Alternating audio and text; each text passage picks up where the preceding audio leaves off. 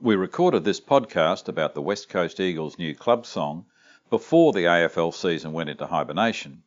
But now the fans are coming back, and with a big crowd expected for the Western Derby, we thought it was a good time to send it live. We hope you enjoy it. Go Eagles!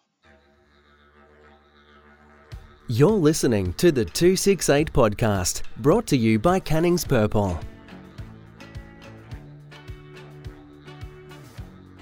Hello and welcome to the 268 podcast. I'm your host, Morgan Ballantyne, and joining me today is usual Glenn Langridge, Canning's Purple's head of digital. But today we have a special guest, our bearded branding superstar and art director, Adam Elovalis. Hello, Adam. Welcome. Thanks, Morgan. Thanks for the invite. How does it feel to be here on your first podcast episode? Oh, I'm the guy behind the uh, computer mostly, so in front of the microphone, I'm a bit, uh, bit on the nervous side, I think, but uh, we'll we'll make do. I feel a bit outnumbered by having two die-hard Eagle supporters in the room, but wait, are you not a die-hard Eagle supporter? No, I'm not. I'm I'm a Freo girl. Oh, um, Sounds yeah. like a derby to me, being outnumbered. Yeah. I think because my family's nice. linked to um, the Peel Thunder Football Club, so it just seems natural for me to also follow the Fremantle Dockers. We won't hold it against you, Morgan. So the West Coast Eagles will be hoping to blast their new anthem at the end of all their victories, um, hopefully not against Freo. Adam, you wrote an article on the 268 about the song and branding is an obvious specialty of yours. So what does changing the song have to do with the branding?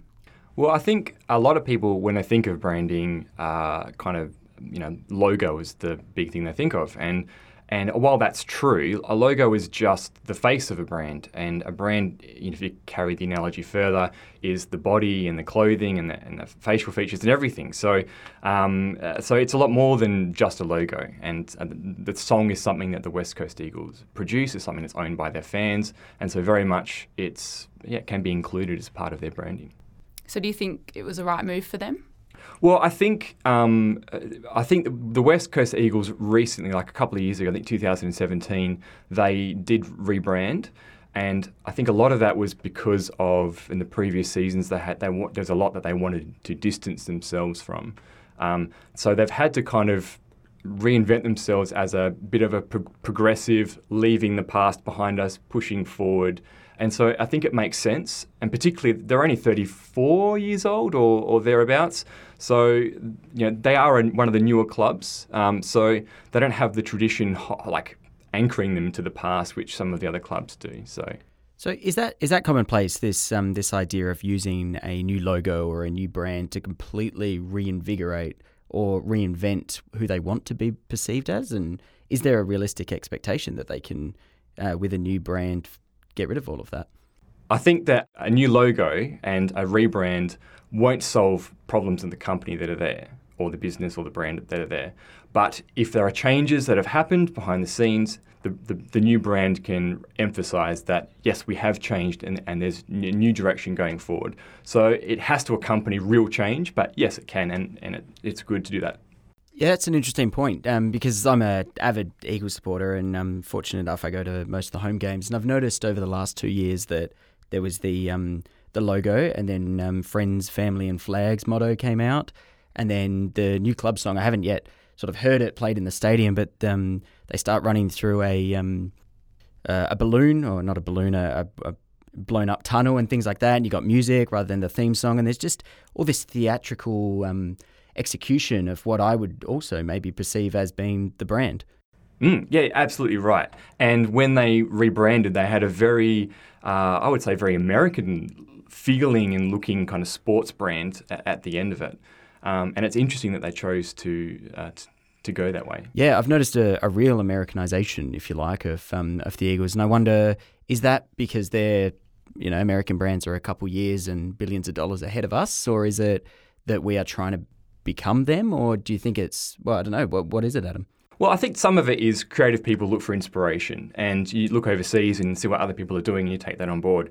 But I think uh, you know, 50 years ago, the the level of um, uh, experience that people had at a ground was was amazing because there wasn't much competing for your attention, there wasn't much competing for your entertainment. These days, kids will get on Netflix on the phone on the way there. They'll they'll play their games and they'll get to the stadium. They'll be like, well, you know, like they need to have something to keep them engaged to kind of compete with that level of experience that they're, they're getting elsewhere. And so I think a lot of it is about engaging young people in the brand and helping them to kind of get on board and, and, and enjoy the whole spectacle of the uh, you know the big stadium and the Eagles theme song pumping after a win against the Dockers. Sorry, Morgan. Oh, I'm slightly offended. I was I was going to add into that actually, um, and I was going to say something positive about the Dockers. Um, Oh, so I'm glad you interrupted me, but I will I will keep going. Um, uh, I I noticed that um, having been to a few derbies that are Fremantle home games rather than Eagles home games, I have noticed that the um, the family aspect of Fremantle games previously used to be much higher. It was um, that was almost the the target and the demographic. Um, have you noticed that, Morgan? Um, I can't say that I've actually gone to a game for for a while, but I have watched it on telly. Haven't really noticed Fake supporter. family. Sorry. well, anyway, my, my point being is that um, that I imagine is a, a key consideration of the brands. Like, one, who do they want to target on who they currently have, and then two, uh, who are they trying to reach? What's their new audience? And I guess for the Eagles, it's um, you know they're a bit of a it's a bit of a joke that we have a, an older demographic of supporters, but I feel like with this new brand, maybe that's maybe that's changing. Well, I think uh, a lot of it comes down to how brands have changed as well. So, 30 years ago, uh, brands would communicate en masse to uh, to their people, um, and th- there wasn't much of a recourse. I mean, you could write a letter to the editor, and that was maybe about it, and it might get published, it might not. Uh, Ray, who normally fills in, might have uh, edited a few of those himself, but who knows? Um, but uh, it, it, brands in the past, in the mid 90s, kind of changed with um, social media. So all of a sudden, everyday people and consumers had the had, power to be able to talk to brands publicly, and all of a sudden, from brands having all the communication aces. Um, uh, the consumers had all the communication aces, and so brands had to develop uh, like personas, really. They had to develop a personality. They had to be relatable and able to have conversations with people. And so I think West Coast have kind of changed their brand into being um, more more personable and more like if you, if the brand had a face, it'd be like a family. It'd be a family guy or a family girl or or a mum or a dad. And that's that's very deliberate. Yeah, and I also think that they do also target the teenage demographic because you know you've got young guys and girls that want to be elite athletes and they want to be elite footballers. So I also find that really, really um, interesting as well because I know that a lot of kids that I do come across are all about the football and all about being part of that club culture. just picking up on something you said around um, social media, and that that obviously pricked my ears. But I think it. Um, I wanted to explore a little bit further around uh, the impact that a brand has um, in the way that we communicate. For example, so with the increase in the way that we use social media and um, more and more that younger demographic and the teenage um, demographic and the young adults are looking to social media for their content on their favorite sporting club, whether that's the lineup or the stats or reruns or whatever it is. Um, how important is it in the branding process to consider where this brand will end up? Um, uh, you know, all the different applications from it, from game day to posters to social media. Yeah, I mean, very, and and quite often um, for for larger brands, um, you you do all the groundwork around uh, the the purpose of the brand and how it looks visually, and then you spend a lot of the time uh, working at how it's going to roll out across different mediums. So. Uh, on on game day, you mentioned the um, uh, the inflatable Eagles tunnel that they, they have, and the fireworks, and the the song playing, and the fact that they the Eagles come out to a uh, like a pop song um, playing in the stadium, and and uh, you know, on social media, video, everything. You have to. There's a lot of thought that goes into how can we make this a seamless experience so it feels like the same brand. Um, so you discussed how um, the West Coast Eagles had reinvigorated their brand, but how do companies in general approach reinvigorating their own brand once it gets tired? Well, I think the Eagles uh, several years ago they had to do a lot of soul searching as far as what is their brand purpose, what is their brand vision and mission, and it really starts there, and because that really def- like d- defines okay, what are we what are we presenting ourselves to be in the market? Like how are we, aside from any commercial um, you know, interest, like making money, what, what does this brand stand for? And that's really important to have at, at the forefront. So you really have to go back to the kind of granular level. What is your vision, mission, and, and, and, and position in, in, the, in the market? And then from there, you can kind of go, okay, well, the, the, the, the logo and the visual identity ties into that, and your messaging ties into that. It, it all comes together. So it's really about going back to basics and then building out f- from there.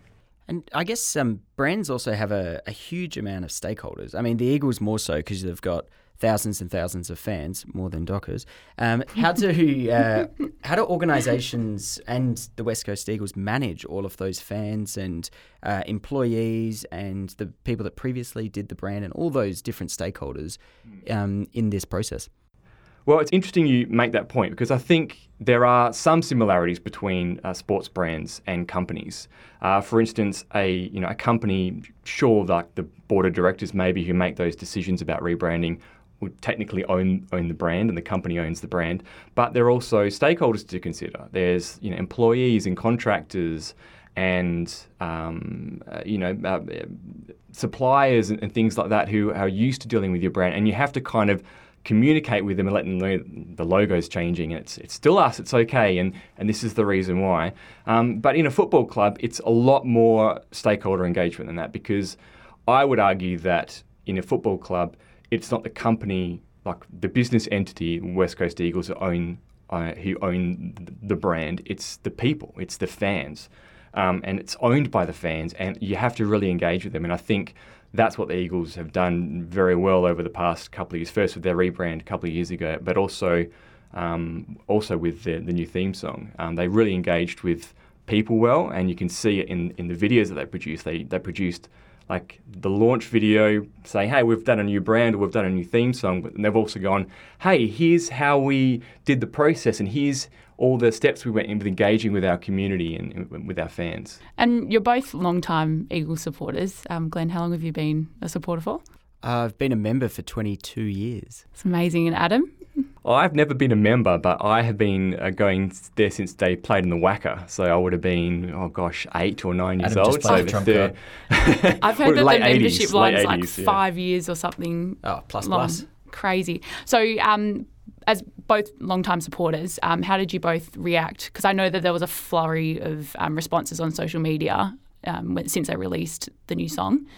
Yeah, I, I followed it quite closely, just out of interest around um, what the what the media was saying, but also how um, uh, I'm going to use the word viral. It it went in in people sharing their opinion. Um, from the outside, I mean, people have a tendency to be outraged on social media, but overall, I think it was really positive.